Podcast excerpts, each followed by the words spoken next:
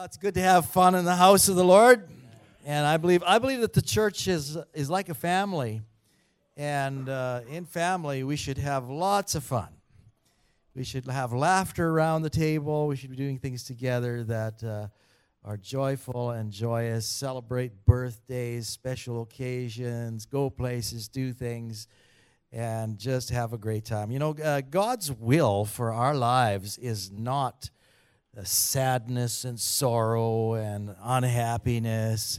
God's will for our lives is that our joy might be full. Turn to somebody this morning and say, God's plan for you is that your joy would be full. Hallelujah. And so uh, as I'm sharing on the subject of family this morning, for those of you who might not be uh, you know, married, or you're single, there's there's going to be some things in this message for you and this morning for you. Uh, we'll be dealing with areas that are very um, personable or personal to all of us, and so we'll trust God to uh, work in all of our lives. Can you say amen? Amen.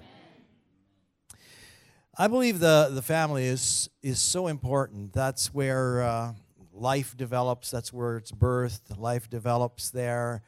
And I believe that God has great plans for the family.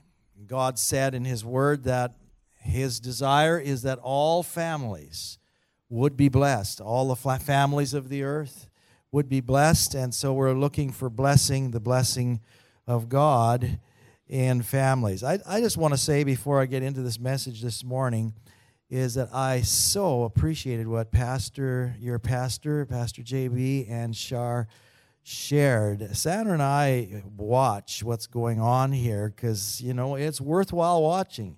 And I would I would suggest to you this morning, if you ever miss a service, you know, go go to YouTube and, and find uh, Thrive Church and listen to the messages.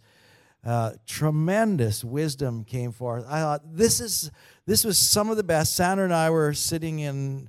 I hooked my iPad up to our television, and we were watching you in big screen style, and uh, and uh, we thought, you know, this is some of the best teaching I've ever heard on family. Very, very practical. Give Pastor J B and Shar a great hand this morning. Come on now, give them a great hand. Yeah. Oh, man, a good little shout there. That's awesome. Uh, you know, there's there's value, the value of strong marriages and family. I mean, we can. It's hard to place value on that.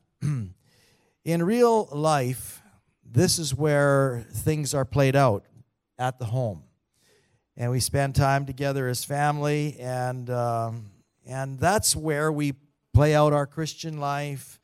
We live out our lives. It, the family is is is what I would call the incubator for great life, and and so it's important that the family be well and strong, and that we put high value on the family.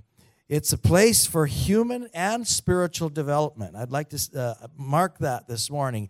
It's the place for human and spiritual development. Turn to somebody and say that. The place for human and spiritual development. So we, we put high value. While we place high value on good marriages and family, I want to say something this morning that's very important, and mark this. These are not more important than our relationship with God and building His kingdom in the earth. Family is high priority. However, our relationship with God is paramount, because the Bible says, doesn't say, seek ye first the family. It says, seek ye first what? The kingdom of God and His righteousness, and all the other stuff will come into place. So seeking the kingdom of God is so important in our lives. You being in church on Sunday is so important. If you seek God and you seek His kingdom, your family will do a lot better on Monday and Tuesday and Wednesday and Thursday, every day of the week. And so it's uh, it's paramount that we, we make that statement this morning. Nowhere in the Bible are we t- taught to put our children or family first. Now, this is might, might be a little bit shaking to some of you, and in how how this affects your thinking, but God is to be number one. You know, uh, we, we often say, well, these are the priorities of my life. Now, family and husband and wife relationship and all of that has very high priority, but not higher than God. Every Everywhere in Scripture, we are t- taught to put God first. Put God first, and He will help us to be the best we can be. Can you say amen? Amen. If God does not have first place, something or someone will take that place. You know, we we are we are built in such a way in our lives. We've been created in such a way that we must have someone and something above ourselves that is important. You know, we are not the be-all and the end-all. God is the be-all and He is the end-all. And and if if He does not have first place, if we don't worship God, we will worship someone or something else. You know, some people say, well, you know, being committed to a church, it's just too much commitment. But you know what? You know what happens when we're not committed to God and His house? Guess what? We'll be involved with some club. That'll become paramount in our lives. We'll serve that club. Or, you know, we'll be out, you know, playing golf on Sunday and when we should be in the house of God or involved with sports or whatever, and God has no place. And and we we we actually, without realizing it, we, we become slaves to those things. We're so committed to those things. I mean, we can't be late. We've got to be there, you know, on time and early and all this kind of stuff. And yet, you know, when it comes to church, sometimes we just kind of drag in. Uh, it never happens here, I know, but... Uh, Uh, I'm talking to some people in another city, but, uh, you know, God needs to have first place. If we don't worship God, we'll worship someone or something else. And so let's be worshipers of God. Bible examples. I want to give you a few Bible exa- examples this morning where Abraham made it and where lost, Lot missed it. Lot missed building the altar and was not known to call on the name of the Lord, and he lost it all in the end. He lost his family, he lost his wife. How many of you want your wife to turn into a pillar of salt? That's what happened to his wife. Some of you might say, well, some days I think it would be nice if that happened, because you're having an argument, not because she deserves that. But anyway, uh, He, Lot, missed because he didn't build the altar and was not known to call on the name of the Lord. But Abraham was blessed in all things because he called on the name of the Lord. His focus and pursuit was God. When God put a call on Abraham's life, he then pursued God, and he was following God. And the Bible says that he went out and he didn't know where he was going. But nevertheless, he did his best to follow God. And wow, he became the father of the faithful, and his name is, is known around the world. And he sought God. His, his focus and pursuit was God. And, and Abraham... Uh, you know, made statements like this: "The Lord is my reward."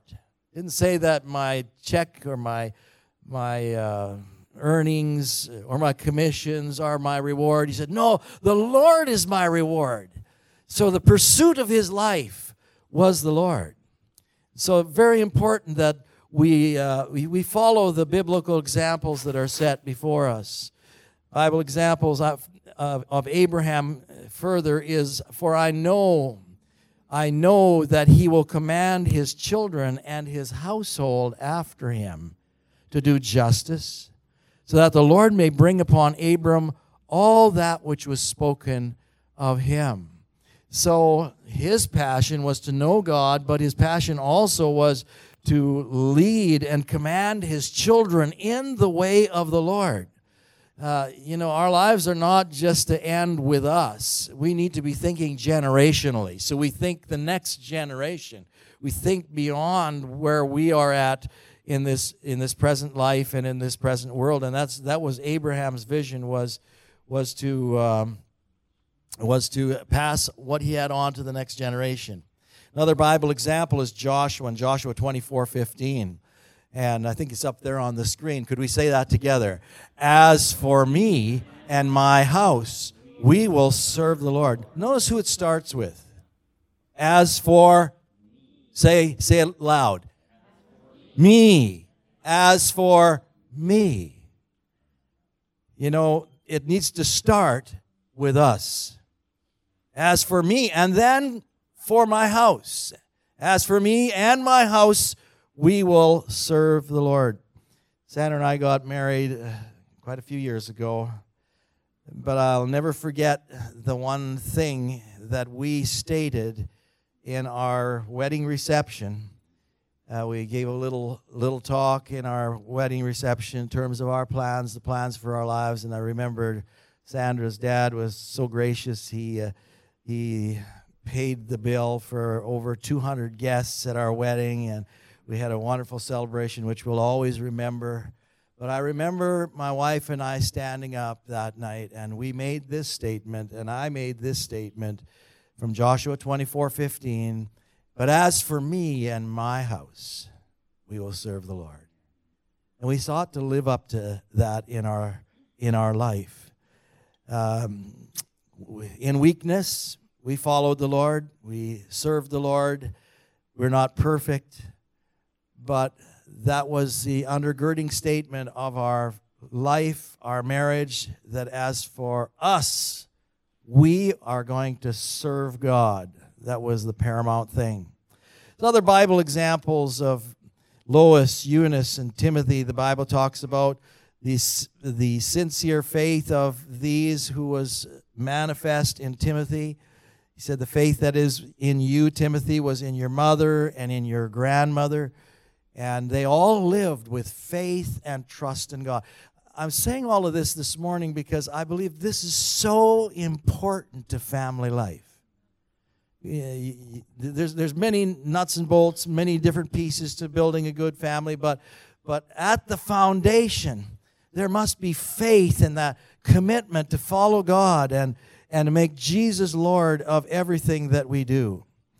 We're going to leave an inheritance. The Bible says... Uh, Uh, a good person leaves an inheritance to their children's children.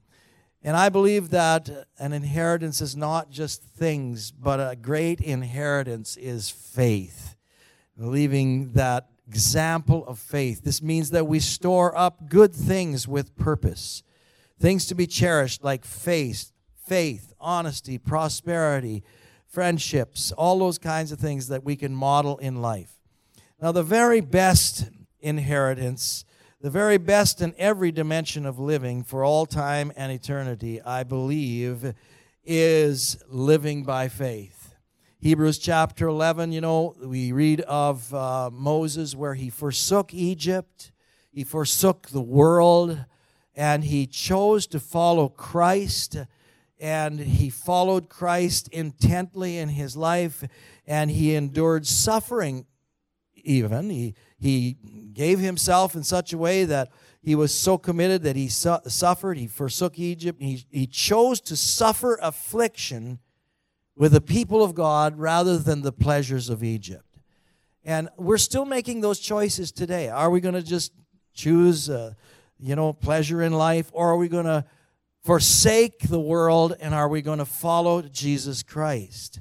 Second Corinthians chapter four, verses seventeen and eighteen talks about us not being involved with just this world. We, we don't look at the things which, you know, are, are temporal, that are brief, that are fleeting, things just around us in this world, but we have an eternal view.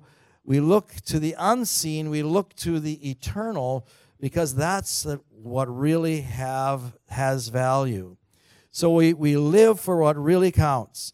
Every family should be living in a way that counts for time and for eternity. Second John eight. The question we ask from that portion of Scripture talks about us getting full reward for our lives. Will what we have worked for endure? First Corinthians chapter three, verses fourteen, fifteen tells us that the things we do and the things we uh, we value will be revealed by fire. In the end, everything that, that is not eternal will be burned up. And uh, we have to ask ourselves the question, are we living for those things that are going to last forever, or are we just building things that are going to be very quickly destroyed and we have no eternal reward? Uh, in the few moments I have this morning, I wanted to share, uh, well, this is kind of a, a testimony, uh, maybe a confession a little bit. If I were doing it all over again, a lot of these things we endeavor to do that I'm sharing this morning, but if I were doing it all over again, this is what I would do in my life. Number one, I would make the commitment that as for me and my house, we'll serve the Lord. I do not regret that commitment at our wedding. And if I was doing it again, I would do that again. Meaning, whatever His entire word tells us to do, we will obey. That would mean I, I need to get to know God, His word, and His strength.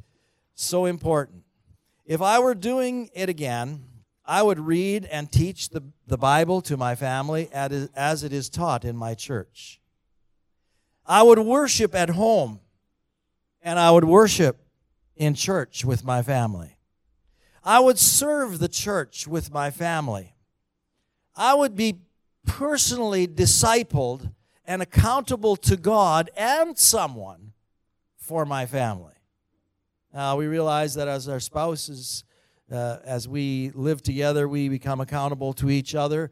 But I think it's it's a good idea to become accountable to somebody like a, a leader, a pastor in our lives, and say, you know, once a year, I would like to I'd like to talk to you about the deeper things of, of my life and my family. And so if I was doing it again, I would I would do that.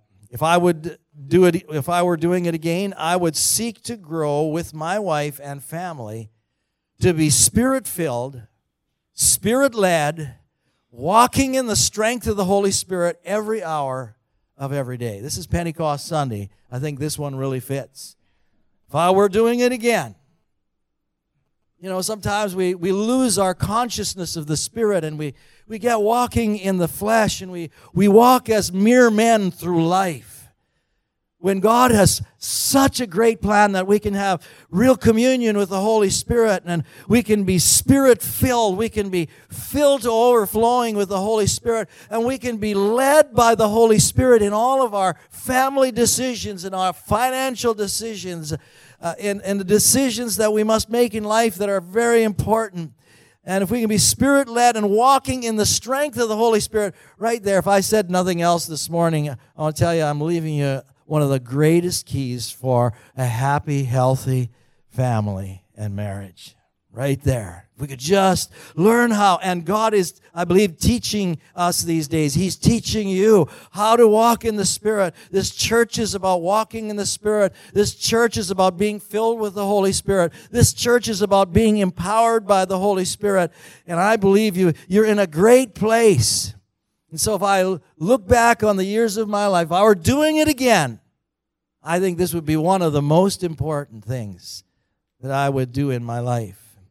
It solves most problems. You know, if we can just get Spirit-filled. I've been around a lot of lot of meetings over the years. When you're you're, you're a pastor, you're a leader, uh, you know, you have church meetings, you have board meetings, you have elder meetings, you have, you know, El Dorado meetings, you got all kinds of meetings, and uh, and uh, many times, you know, you get into discussions, and I think, oh God, the, the, something's happened here. This is just not right because the Holy Spirit's not present at all in what we're doing. You know, it's it's it's people's opinions, and people's opinions are okay, but you know, what's God's opinion? The, the, Again, I've sat on national councils, and I think even if government, if government were, would, would operate in a way that they would say, we need to hear from God. And, you know, in the early foundation years of uh, the establishment of Canada, a lot of our leaders heard from God and established foundation stones for our nation. And today our nation is blessed because of those things. They heard from God. They just didn't hear somebody's opinion. So many things can be solved. A lot of the conflict, the arguing, the overspending, the abuse would all vanish if we would be Spirit-filled, Spirit-led, walking in the strength of the Holy Spirit. There would be absolutely no abuse. There would be no abuse of language. There would not, not be any arguments taking place.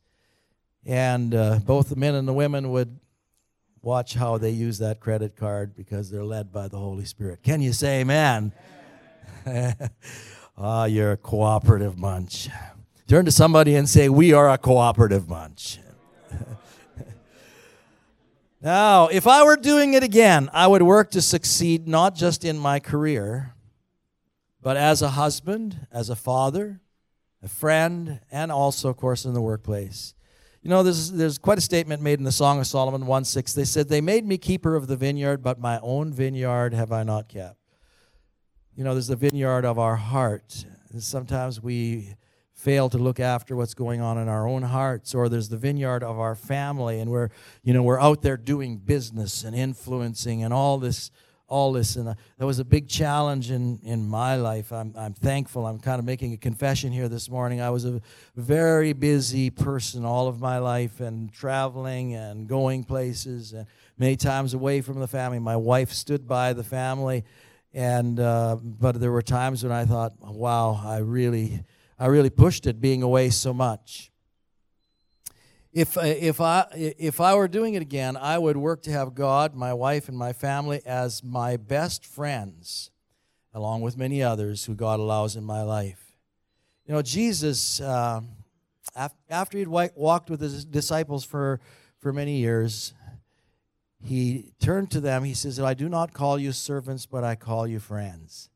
And the goal of parents should be that in the end, they'll be the best of friends with their family. Friends.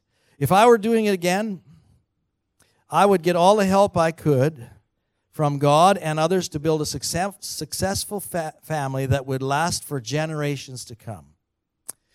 I would, uh, I would read good books. I'd get resources. I'd have people counsel me. Uh, and I would get experts on different areas who... who really know how to make it happen and have been successful to speak into my life. If I were doing it again, I would get God's vision and plan for each child and do my best to develop that by all means, the church and other people. It's one of the things my wife and I did is we sought the Lord uh, to know what God wanted for our children. And uh, over time, God showed me with each of our children what their gifting was and how I should help and work to develop that. Uh, I believe as we seek God, we can get insight. Some people would say, well, that's sort of a prophetic insight. And you know what? There were actually, in some instances, there were there were leaders, Christian leaders that came that had impressions, and they said, you know, don't overlook your you know, your child in this area because I really believe that God has something for them to do in such and such in their life. And, you know, we followed those prompts and cooperated with what the Holy Spirit was saying and and led them into what God had planned for their life. Uh, it's beautiful to see children come to the point where they, they need to make their own decision for to follow Jesus Christ. And uh, then they grow beyond that in their life as we nurture them and help them. And the church helps in that.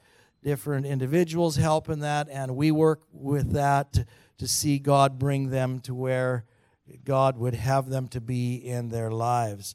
I just give, the, give you the example of our own son. When he was young, I always said he, you know, he couldn't carry a... a tune in a basket. You know, he just was not, he was not into singing. He was not into music or anything like that. But I had this vision that God gave me that he would be a very composed leader and strong in singing and as a musician and in worship. Would you know, after he was genuinely converted to the Lord as a young boy, he was about twelve years old where he had a, an experience with God that was very deep. All of a sudden, his whole life changed and the emphasis of his life changed, and he began singing and he began to become a musician. And uh, he has been the worship leader in our church, and he does it with strength and with excellence now for almost twenty years.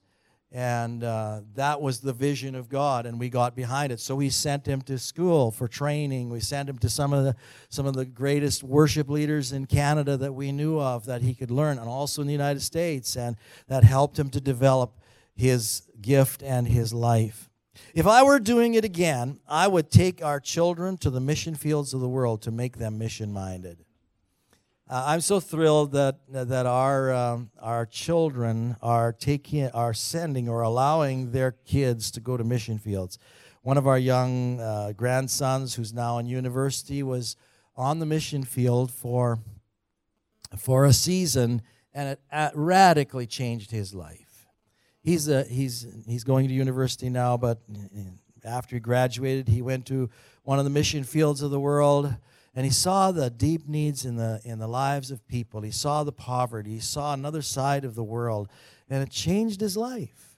And I believe that we need to expose our children. We need to spend money on that kind of thing and take our children, or I'll send them, or give them opportunities like that. If I were doing it again, I would have sacred set times with my wife and family that would seldom be altered.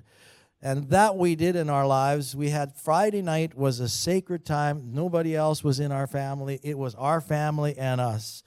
And we did fun things and just hung out as a family.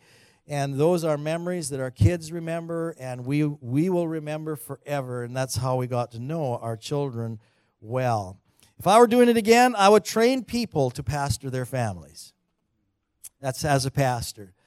And I would encourage that. Dad, you're the pastor of your family. Mom, you with your, with your husband are pastors to that family. I think that's where great pastoring can happen. If I were doing it again, I would place a strong emphasis on families, helping families, including single-parent families. I believe we should be helpers of one another. If I were doing it again, I would make strategic plans for marriage, family, and home. And I'd like the handout to be given at this time. Whoever's doing that, you can do a little handout that I have prepared. Uh, yeah, you can just hand it out. So let me say this while this is being handed. I would make strategic plans for marriage, family, and home, and be accountable to someone to achieve those plans, just like we do in business and in church planning. You know, some families never plan. They never sit down seriously and look at where they're going or how they can improve areas of their relationship. And so I want to encourage you today. Yeah, the, this is also for singles. The number of questions are, are appropriate for singles. There's a few questions in that that uh, if you're single, you just uh, don't answer those. And there's a way of of grading yourself. But the important thing in this questionnaire is that you write an action plan for each area. We call we call this an introspection time. So, so uh, you know, you're going to be grading your relationship with God. And and you'll have an action plan for how, how you will improve that. Maybe, maybe you, you're not reading the Bible regularly, or not praying regularly, uh, or your attitude in general. Uh, your financial life, well, you should fill in a budget there, uh, and uh, maybe you've never done that. You might say, well, I'm going to have to do that. A general stewardship and care of things that God has given, your social life. There's just a number of things that you're going to be grading, but the important thing, say with me, the important thing. The important thing is that you have an action plan for improving every one of those areas. If you're going to r- rank yourself as as excellent, that's number one, uh, or maybe it's poor, well, uh, then you really have to deal with it. Uh, you might have to come and see Pastor Shar to really get down to business. she'll she'll get you there. And so, uh, can I can I have a commitment from you today that you will spend uh, at least twenty minutes in, in looking at this and grading your stuff? Can you waive this? Are you serious? Yeah, good. If you're serious enough, now God's seen that commitment. Pastor J B looked around and he saw also. And uh, and uh, this this is a kind of a fun thing, but do it with your spouse if you're married. As a single person, you do it ob- obviously with, with yourself. Or you could do it with a friend if you want to be accountable to a friend. And it's about improving our lives. It's about making our lives, uh, you know, the best they can be. And uh, and so uh, that's something, if I was doing it in my life again, and my wife and I used to do this with all of our leaders, at least once a year we would do this kind of introspection time, and uh, then we would do it individually, and um, and it yielded some things. We set some goals, some plans, some things we would have never done in life were done because we took the time to do this. We traveled to certain parts of the world because we made an action plan. We said, oh, we're going to do this. And uh, you do it, and wow, life becomes not just something you just kind of kind of float through, but you actually have a plan. Now, if I were doing it all over again, I would come to terms with the fact that there's real warfare around all of this and would grow stronger and stronger in the Lord. It's interesting to me that in the context of family, Ephesians chapter five, Ephesians chapter six, first part of the chapter, the next thing that comes is Paul's teaching on warfare. And I believe that families face warfare. Therefore, Paul gave the teaching of warfare after he taught on the family, knowing that we will face battles, and our battle is not with flesh and blood. Our battle is not with our wife or our husband or with our teenage Uh, you know, kid in the family. The battle is really a demonic thing in many instances that rises up to destroy our relationships, and we have to learn to be strong in the Lord and to take on the whole armor of God. And there's a, you'll you'll face battles for your children, which can only be won on your knees, or only be won as you engage in spiritual warfare.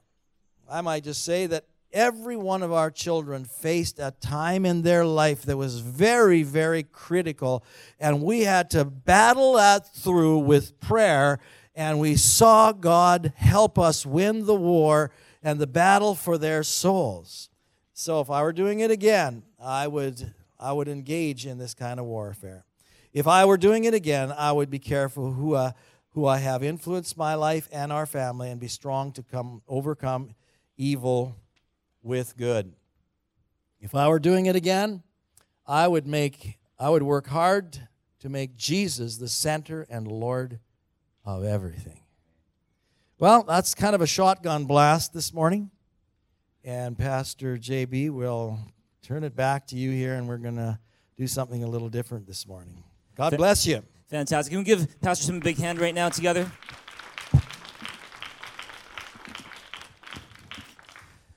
Thanks so much, Pastor Tim. A lot of good stuff in there, uh, in that message. And right now, we're going to follow it up with something that uh, we don't do here often at Thrive, especially at a service. We're going to try it today. We're going to do a happy, healthy home question and answer time. Many of you guys have put in questions to us about having a happy, healthy home. And we want to be able to address that in a different kind of way today by having uh, four people on the stage. Uh, we're going to be asking Pastor Tim, uh, his lovely wife Sandra, Pastor Sharleen, myself to be on the stage. And we're going to be tackling some of these questions that you guys have asked about all sorts of different topics. We had so many different questions come in, stuff about marriage, stuff about parenting, stuff about conflict resolution, stuff about dating, uh, you know, all sorts of different questions. And we're going to tackle as many of them as we can. Uh, but for the time being, can we just, let's welcome Welcome our, our guests up on the stage right now. Can we welcome Pastor Tim, Sandra, Pastor Sharleen as well? Let's give them a big hand, a big shout together right now. Can we do that right now? All right. Okay, we've got to move fast, guys. Let's move fast, like ten times faster than that. Thank you. Okay. Great. Thanks so much. All right. Please have a seat. I'm going to have Pastor Tim on this side at the far end. I'll be on the middle, and the lovely ladies will be in the middle right there. Okay. Praise God. One more time for uh, all of our guests this morning. Can we do that right now? Praise God. Okay, you got to watch out for that swivel chair. It's uh, it's a little bit spinny. Uh, and uh, there we go. There we go. But this is kind of different, eh? Kind of different. We haven't done this in a while. Uh, and I almost feel like we each need to have our own favorite drink in our hand right now. You know, Pastor Tim, give him a caramel macchiato maybe. Uh, Pastor, uh, and Sandra, we can give you, a, I, I know, like a, an Earl Grey tea. And then Sharleen, whatever it is, it has to be organic, right? And uh, has to be, you know, non-G M O something. And I'll, and I'll have my chocolate bubble tea with pearls. Uh, that would be really good. Um, but uh, we're we're glad to have uh, you guys here. Thank you so much for making time to be here this morning. It's awesome to have, uh, you know, what I consider to be very much experts on family and having a happy, healthy home here with us this morning. If you believe that, say amen. Amen. Uh, and, uh, you know, we covered a lot of things in the series. We've t- covered things such as, uh, you know, how to fight well between two members of the family. How do you fight in a in a healthy way? We've talked about how happy families and unhappy families, uh, the difference is not that unhappy families always fight, happy families never fight. All families fight, but we just fight differently. Happy, healthy families learn to fight well. We've talked about that. We talked about uh, things like the role of the man and the woman, the husband and the wife in the home. And we, there's bound to be some questions that come up from that, and we thought we'd deal with that here in this kind of setting where we just basically have a conversation. We're just basically uh, having a, a casual conversation in front of uh, all of our friends here at Thrive, uh, and uh, we're going to uh, just kind of ta- tackle different topics, and hopefully believing that God's going to, by His Holy Spirit, is going to lead this conversation. Uh, and so we, I thought I'd start with one right now. Uh, it's not one of the ones that was asked, but I just thought I'd ask it right now, which is that, you know, Pastor Tim and Sandra, you guys have been married now for over forty years, right? Is, that's uh, how, how many years has it been now? Has it been? Going to be forty-nine this September. forty-nine Believe years. Believe it or not. forty-nine Can we give, give a big hand for that? That's amazing. forty-nine years. Wow. Wow. That. We were five and six when we got married. Amen. Amen. And uh, you guys, forty-nine years. You guys have uh, three kids, uh, is it? And uh, and do. yeah, and then you got do. many, many, many, many grandchildren as well. Um, and I guess my question was this: is Pastor Tim had an opportunity to, to share what he would do differently looking back. I, I think we'd all love to hear from Sandra as well. You know, when you look back at the past forty-nine years of being uh, married to Pastor Tim, raising a family, is there anything that you can think of that you would do differently uh, looking back?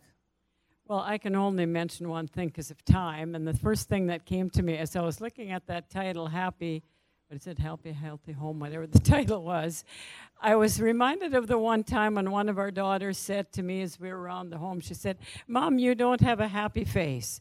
And I thought, oh, my face isn't happy. I think at times I was way too consumed with the things of, of looking after our children and all that goes with that, looking after the home, and we're involved in the church, that I actually didn't enjoy the ages and stages of our children as they were growing up. Sometimes you almost secretly wish that they were all grown up and gone. But, you know, yeah, right. I think if yeah. I was doing it again, I would enjoy right from conce- from them before the yeah, conception until they were born and grown up and uh, out of the home. I would enjoy them a lot more, and at every age and stage, because sometimes we can just be hoping that they grow up quick, and sure. that's yeah. that does happen. They grow up way too quick. Wow, that's a great answer. Great, great reminder for all of us who are parents is to learn to enjoy every moment uh, as opposed to just kind of wishing it was all gone. Uh, no, that's that's really good. Turn, your, turn to your neighbors, give them a high five, and say, enjoy your family. Enjoy your family. Don't just tolerate them. Don't just, uh, you know, don't, don't just, you know, just wish they were different, but uh, enjoy them as best you can. If you believe that, say amen. Amen. amen. I'm going to let Pastor Shar take the next question. Um, yeah, I mean, we received um, a lot of different questions, and they ranged from, you know, how to be a single girl, to how to be a good wife, husband, to what do I do with parenting? And so we're going to try to tackle as many as we can, um, but um, I'm going to I'm going to give uh, a question, actually, starting with Pastor Tim. And so one of the questions that we received went like this. It says, in popular modern-day views, people like to think man and woman should be viewed equally and thus be free to have roles in the family that is no longer bound by gender. For example, last week's sermon depicts the man to be the protector, the provider, and the priest of the family. Could the roles be swapped if agreed upon? And why can't the woman also be the provider, the protector, or the priest? Good question. So, Pastor Tim, what do you think about that? I think God has a standard order. The Bible is very, very clear that uh, uh, man was created first, and then the woman, and God had an order in what he did. Now, having said that, so therefore, that would line up with what Pastor J B preached. However, I do believe that there are exceptions to to rules in the Bible. Mm-hmm. And, um, you know, for instance, in the New Testament, the Bible talks about Priscilla and Aquila. Mm-hmm. Interesting, in that order. And it would seem that she was the stronger ministry leader in that situation. And, you know, when you come into ministry, uh, there I, I've seen great lady leaders, uh, and uh, and that's not maybe what would be the norm, but that's what God's chosen to do and use. And uh, and I think in similar ways in the family, there can be, just by virtue of giftings and callings and God's specific plan for, you know, individuals, that there can be different things happening. So uh, that's how I would put it. Uh, while I do believe it's fairly standard that it, what was preached is the way it should be, mm-hmm. um, we do need leadership. And by the way, you, you know, I still believe that that uh, when it comes to headship, that uh, the husband should be honored as the head of the home. Mm-hmm, mm-hmm. Yeah, that's really well said. I mean, I think... Um, You know, even, for example, when Pastor J B was talking about uh, the role of a provider, um, I believe there's so many different ways that a husband could provide, that it's not necessarily that the husband has to be um, the financial provider of the home. Um, it's not necessarily that he has to be or do a certain thing in order to fulfill those roles. But I think, like Pastor Tim said, um, sometimes it can...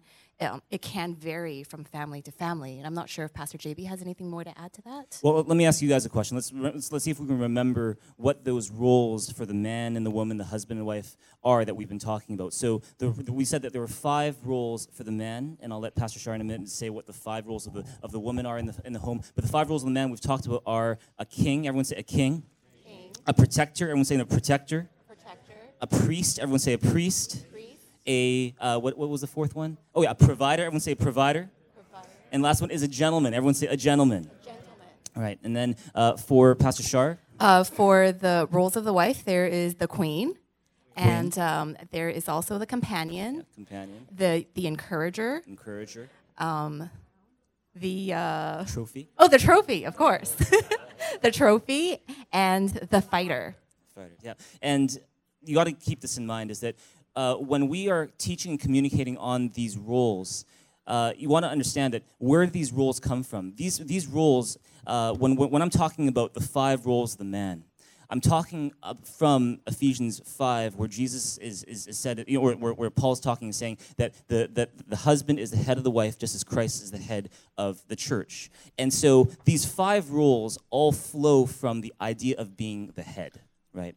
Uh, now, does that mean that there are not roles that the the wife plays that are in some ways overlapping with the role of the husband? Like, for example, you know, you'll notice that some of these roles are, are kind of similar. You know, on, on one hand, you have the, the husband as a priest. He is as the spiritual leader of the family. But at the same time, you have the wife who is a fighter, who is, you know, praying, interceding for her family. Uh, th- there, there's going to be some overlap there. But at the end of the day, uh, you know, we wouldn't go to the point of saying, okay, well, we can, you know, we can just do whatever we want. So you be the head wife, and, you know, I, husband, I'll just, I'll just follow you. Uh, that would be, uh, you know, leaving, uh, I think, God's original design for marriage in a way that wouldn't be healthy.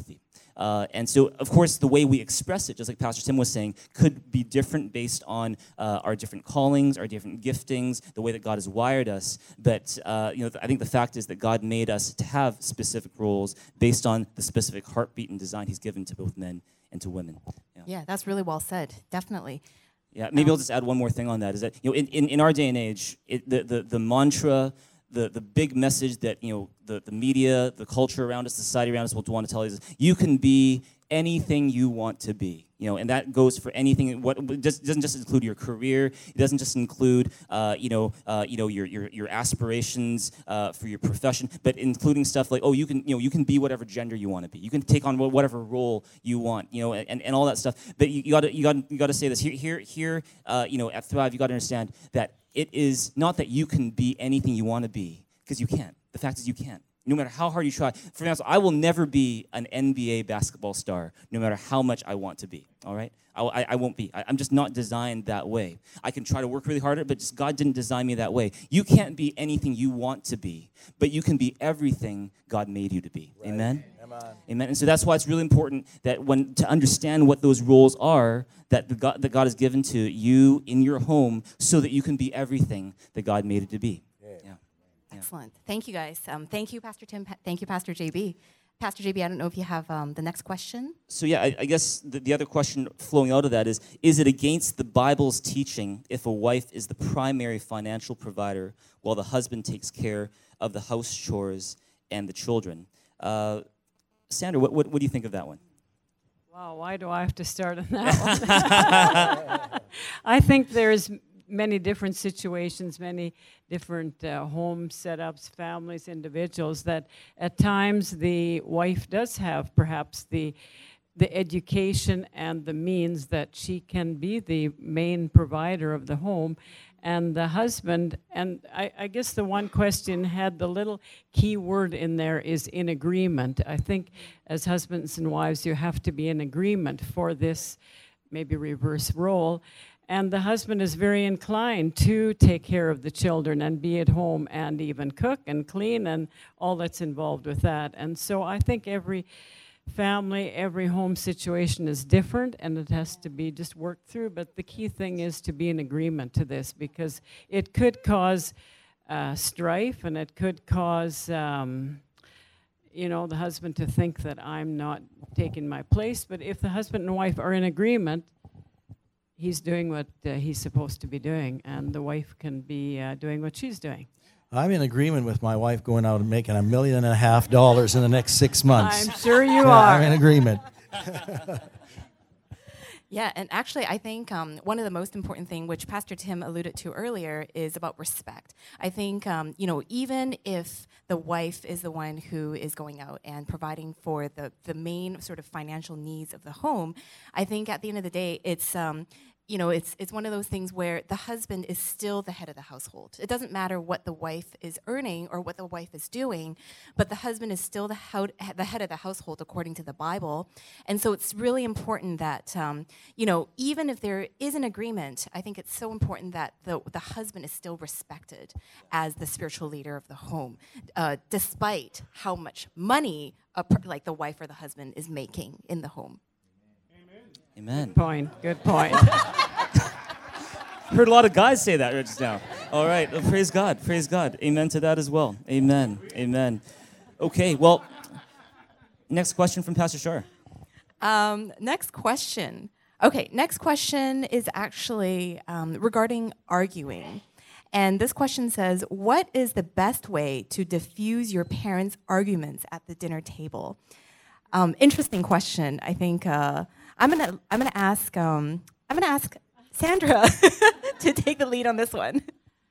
Yeah, um, I guess it would depend if this is a child wanting or a young person wanting to know from parent, or if it's a grown family and the parents are, you know, you're living together as a married couple with children, and then your parents. I, you know, it's a hard question to answer, but. I guess for personally, I've always looked at, at mealtime as it should be. It should be one of the happiest, best communicating time in the family, and how to stop that, you know, stop negative communication. I don't know, maybe somebody else can help me. I'm just going to say that I've always st- strived for that in our family. And if some conversation would come up that I just didn't want to talk about at the table because it would make me lose my appetite probably, I just let that be known that can we leave this to, this topic for another time. Because, uh, yeah, mealtime should be a pos- very positive communicating time and a joyful time as a family. Yeah, Pastor, like Pastor Sandra, that's an excellent reminder. I know um, for J B and myself, you know, we really try our best to um, not argue in front of our son. And the reason for that is because as a child growing up, um, you know, I sometimes would get really scared when my parents are arguing.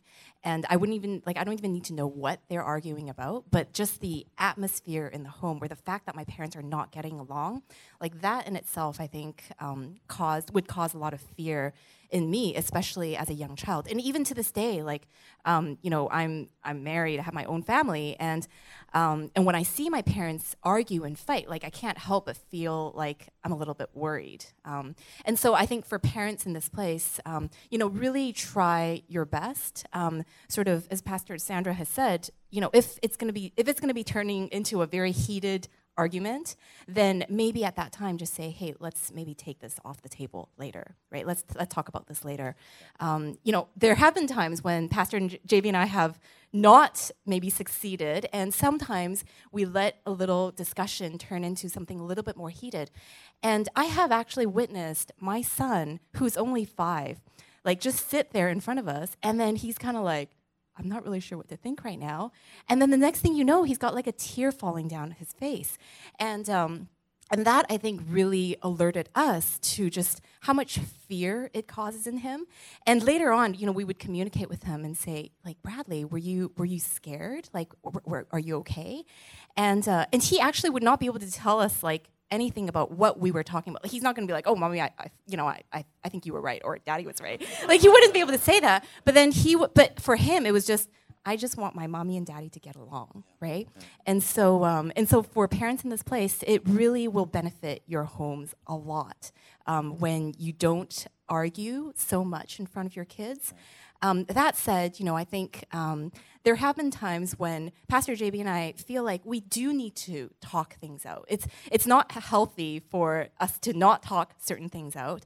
Um, it's very much about how we talk things out. But um, but you know, there have been times when you just kind of let, need to let your parents talk things out at yeah. their own pace, yeah. um, in their own time, and uh, and hopefully in a way that will not inflict fear in the rest of the home. Right. Yeah. yeah. I, I just maybe that, just to add to that, I think a lot of it depends on how you're talking to one another as parents, and I think it's I think it's in fact in some ways healthy for the the, the child to to see you guys talking, not necessarily agreeing, but doing so in a way that is respecting one another, showing love to one another, being patient with one another, because that's actually modeling good communication, right?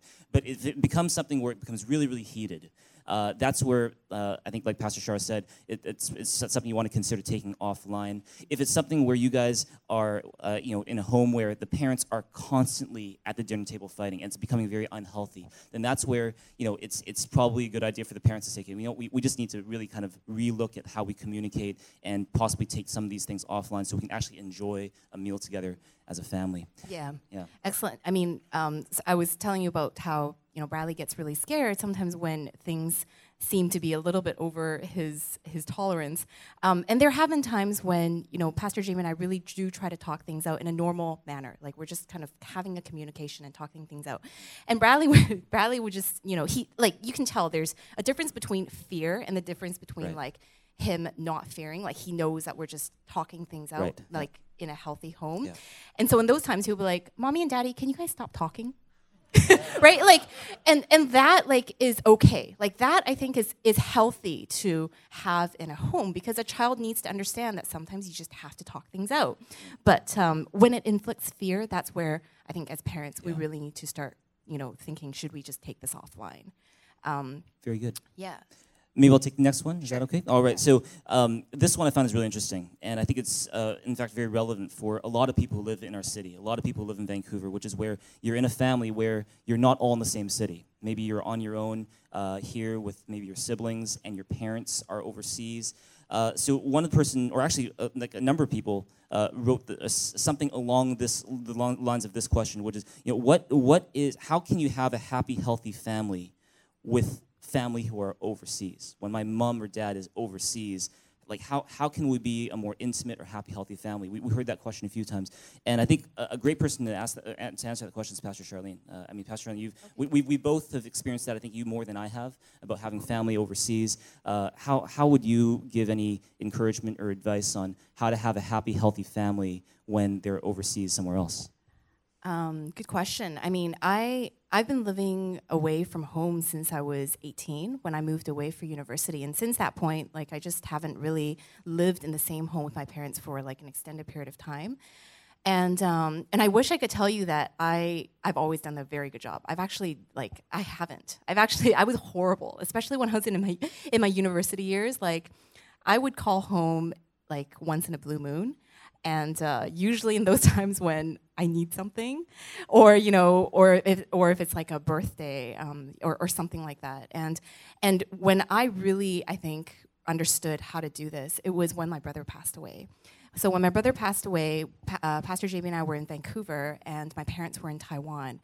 And um, we spent like about a week with them, you know, just like w- for the funeral and everything like that. And after that, I we returned to Vancouver while my parents stayed there for like another two and a half months to take care of some stuff. And at, at that point, like that was when I started really knowing how to love my family and how to love my parents long distance. Um, you know, I was just worried. Like I think deep down, I was just really worried about how my parents are doing. And so I call them every single day. And um, it was awkward at first because I've never done that before.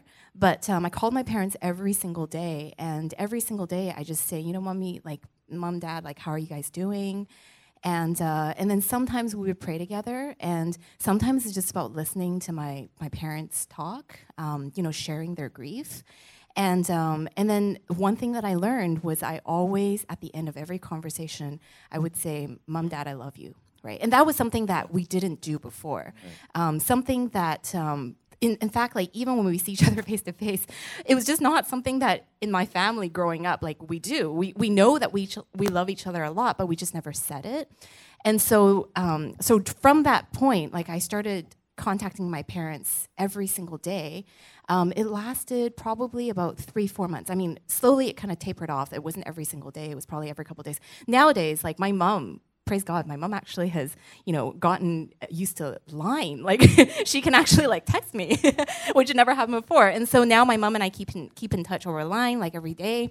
And one thing that um, that I've what that I've learned is that parents love it. Like, parents love it when we just kind of reach out and say, how are you? You don't even have to say anything. You can just call them and just, and, and just, like, and they will feel like they are important enough to you that you would right. make that yeah. phone call. And uh, it could be something even as simple. Sometimes I don't have time or I don't really have much to say, so I'm just sending a picture. Like I send a picture of Bradley or I send a family photo. And um, and my mom loves it. Like my, my parents, they both just really love it because they feel like they're being thought about. Um, and so if I could give you a tip, I'd say just, you know, just be brave, be bold in loving in your, your family members and uh, send a picture, send a text, send a hello, send a joke, like send anything. And um, and really, I mean, they will feel loved. And don't be shy to say, I love you, because it really changes, I think, the, the relationship in the home. Yeah. That's well said. Maybe I'll ask one more question for Pastor Tim. Pastor Tim, uh, in your in your message this morning, you said that if you could do everything again, one of the things that you would do is you would teach and worship at home the way we do at church.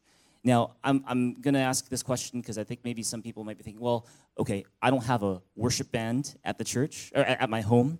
Uh, you know, I don't have, uh, you know, I don't I didn't go to Bible school. Like, how how do I, uh, as a parent, as a dad, or as a mom, how do I lead my family to worship at home the way that we do at church? How do I teach the Word of God to my family at home the way that we do at church? Could, could you explain that a little bit? Um, you know, we have so much available to us these days. Uh, of course, in in our family, I was somewhat of a musician, and so we could do something like that in the family. We could sing with the family, we could worship with the family. These days, you can do it online. I mean, small churches go, and I mean, they bring in Hillsong at high cost, you know, and uh, and so there's many creative ways you can do kids stuff. You know, there's lots of kids stuff online. You can include that in your worship. Uh, one uh, a, a great pa- pastor friend of mine was uh, he was a strong believer that his job as a pastor was to train dads and moms to lead their families in worship, and and do church at home. As a matter of fact, he was so strong at that one point in ministry, he said, we're not having kids ministry. I'm putting the responsibility on the parents. I thought, wow, that was really extreme, you know. Wow, yeah. And that didn't last forever, by the way. Okay. but but uh, um, I, I think there are ways, and I think even as pastors, we can help people to format things and, and do this kind of thing. Uh, in in the setting of the home. Yeah.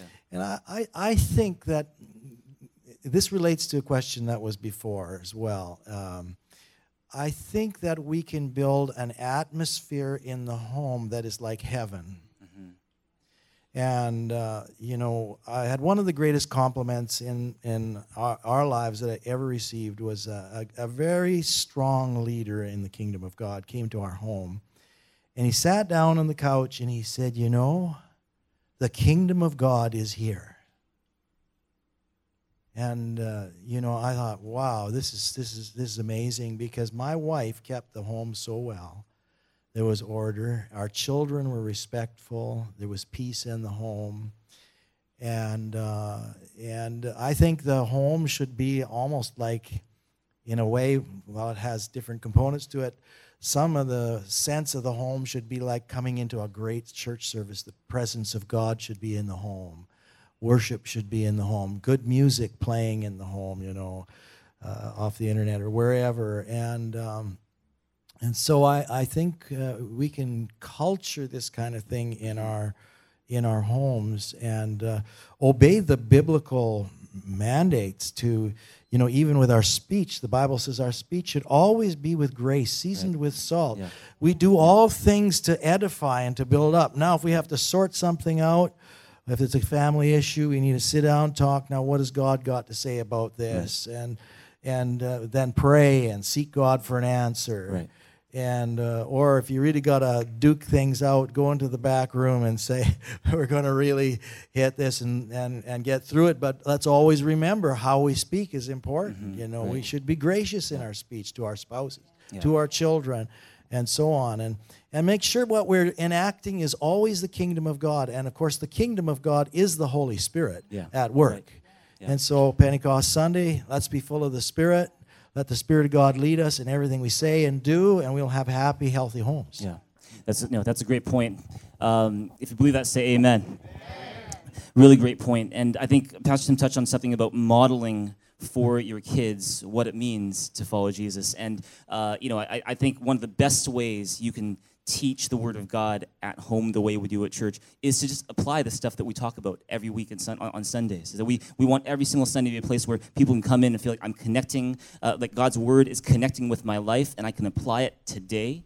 If you go home and you start, like we talked about a few weeks ago, start expressing your thanks and appreciation more often, the, the, the kids are going to see that. And they're, they're, and they're going to feel like, you know, church and following Jesus is not just something we do on Sunday mornings, but this is this is a lifestyle that we lead. It's not it's not it's not just those, you know, fifteen minutes that you spend reading a devotional book together, but even more, it's it's just how you relate to your kids. Uh, even more, that's so much more important. That said, I believe it's important to have a time where you guys as a family spend time together, whether it's worshiping or reading the Word of God. Like I said a few weeks ago, one of the things that we do with Bradley is before we eat breakfast, well, you know, we're preparing breakfast at the same time. We have this little booklet, this uh, this little. Uh, game booklet that's for kids, for Bradley, and we'll just every day, it's a way for him to do two things. One is it's for him to practice reading, because he's learning to read, but it also has scripture in there, a story in there, some questions he can answer. And so I find that it's, it's, it, it develops him not just spiritually, but also academically as well. And it's so simple. To, to lead him through that, you just need a grade two education. You just need to be one or two years older than him, basically, to lead him through that. And and, and he will learn and grow from that. In fact, uh, on my birthday a couple weeks ago, uh, we had a chance to, we, we had a really cool celebration. Shar, Shar uh, set us up in a hotel. Uh, that night we had a free a free night, and we went uh, downtown and stayed at a hotel, almost like a tourist in Vancouver. Uh, and uh, and then the next morning, we, we brought our game time booklet with us for Bradley, and it was a special day because it was the first it was the first time that he'd finished an entire game booklet uh, by himself, and we took a picture of it. It was a it was a really cool moment. It's such a, it's one of his it's one of the cutest pictures we have of him. I wish I uh, put it up on the screen, but it's one of those things where just really found that um, you know it's it's when you spend a little bit of time every day, just doesn't have to be long, but you know, five ten. ten minutes every day, you know, reading the Word of God together, praying together, uh, it makes a huge difference and goes a long way. Yeah. Well, I'm going to ask Pastor Shar to, to ask one more question, and then maybe we'll have one last question after that, and uh, we're going to close up today. Has this been helpful for you guys in this place? Yeah? Kind of different, but hopefully something that God is using to speak to you in a different way this morning. Uh, why don't you take it away, Pastor Shar? Okay, so um, I'm going to ask this question to Pastor Sandra because uh, I feel like this is a perfect question for her. The question says, any tips on how to become like the woman in Proverbs thirty-one? And if there is any woman who is like a Proverbs thirty-one woman in action, I feel like it's Pastor Sandra. And so, Pastor Sandra, I'd like to, you to tell us, how do you do it? Like how, for someone, if you were mentoring a younger girl and who wants to become like a Proverbs thirty-one woman, how, what should we do and what can we do? Wow, that's a, that's a great uh, portion in Scripture. And I guess uh, before I say anything, um, I grew up with a mom who I uh, would say was a Proverbs thirty-one woman, without her even knowing it, or us kids even realizing it while we were growing up, because we grew up in very, um, you know, we didn't have running water and all that sort of thing, and things were a little bit difficult on the farm back in Saskatchewan as far as the modern conveniences, but our mom didn't know any different, and the amazing way that she kept our home and prepared the meals, and uh, without running water and an electric stove or gas stove, just a wood stove. It was amazing because that's what she did, and her heart was in it. And I guess one thing for me was I saw that in my mom, and maybe it was something passed down, I don't know. But to answer the question, if it's not something you're gifted with, Uh, and you want to become the Proverbs thirty-one woman, where you will go out and buy a piece of land, and what else does that? What else does that portion of Scripture say? I'd have to re- read it. But you look after your family and uh, make clothings of, uh, you know, all the all the wonderful things in that passage, which a lot of them I never did. But uh, I think it's something that we can, uh, in our own hearts, Um, read and focus on the Word and ask God for help to uh, help us to um, become more like the person and the woman in the Bible that we would like to be, in providing for our husband and our home and our family. Yeah, uh, yeah. That's so well said. Um, you know, I think uh, I think there were two things that really struck me about what you shared. I think one is watching your mom, watching your mom do it, and um, and learning along the way, like of, you know, this is how you can become more and more like a Proverbs thirty-one woman. And for a lot of the young women um, here, and a lot of the older women here, like I think it's just it's it's. you know, having that role modeled in your life, and maybe even asking someone to mentor you in that area. Like how, you know, how how can I become more like that person, or more more like the uh, Proverbs thirty-one woman? I think happens through mentorship, happens through discipleship. Um, and um, I think the other thing that Pastor Sandra touched on was that, you know, the Proverbs thirty-one woman does a lot of stuff. I mean, she... She, like, buys land. She, like, grows a vineyard. You know, she sows. Like, she does a lot of stuff. And um, and I think it's one thing to keep in mind, that it's that you're not going to become a Proverbs thirty-one woman overnight. Um, you know, it's it's a it's an ongoing process. But at the same time, it's not just limited in one area. It's actually, like, a very vast area of things that you need to become experts in.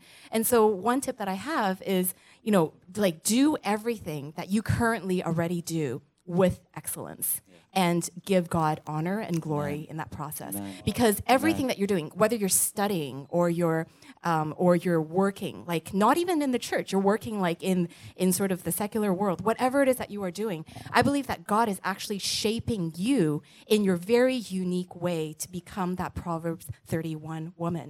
And so I, I you know, I think for me it's about uh, giving your best, giving your all, and giving honor through all that you do. And um, and there's um, um, there's a verse that actually comes to mind, which is from Psalm one three, and it says, you know, she is like a tree planted by streams of water, uh, which yields its fruit in season, whose leaves like do not wither, and whatever she does prospers. And I think that, to me, like whenever I think about the Proverbs thirty-one woman, I think about that verse.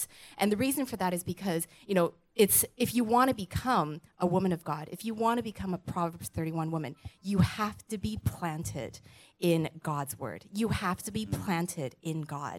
Like you will not be able to flourish and become that person unless your roots are in God. And so, so important. It's it's that is is simply, you know, building your relationship with God, and uh, you know, like keeping up with reading your Bible, coming to church, being in fellowship. Like I think all of those things will contribute to you becoming more and more Christ-like and becoming that Proverbs thirty-one woman. So. Another piece of advice for ladies in this place who want to become a Proverbs thirty-one woman: just stalk Sharleen and Sandra, you know, for a week, and you'll have a good idea of what a Proverbs thirty-one woman looks like. If you believe that, say amen. Amen, amen. You can be a fly on the wall in our home, or in Pastor Tim and Sandra's home as well, and you'll see a Proverbs thirty-one woman in action. Amen. Praise God. Have you guys enjoyed this morning?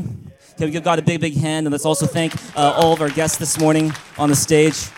Thanks so much, guys. I'm going to ask the worship team to come up. We're going to end off our service. Why don't you stand up, find a few neighbors around you, give them a high five and say, God made you for a happy, healthy home.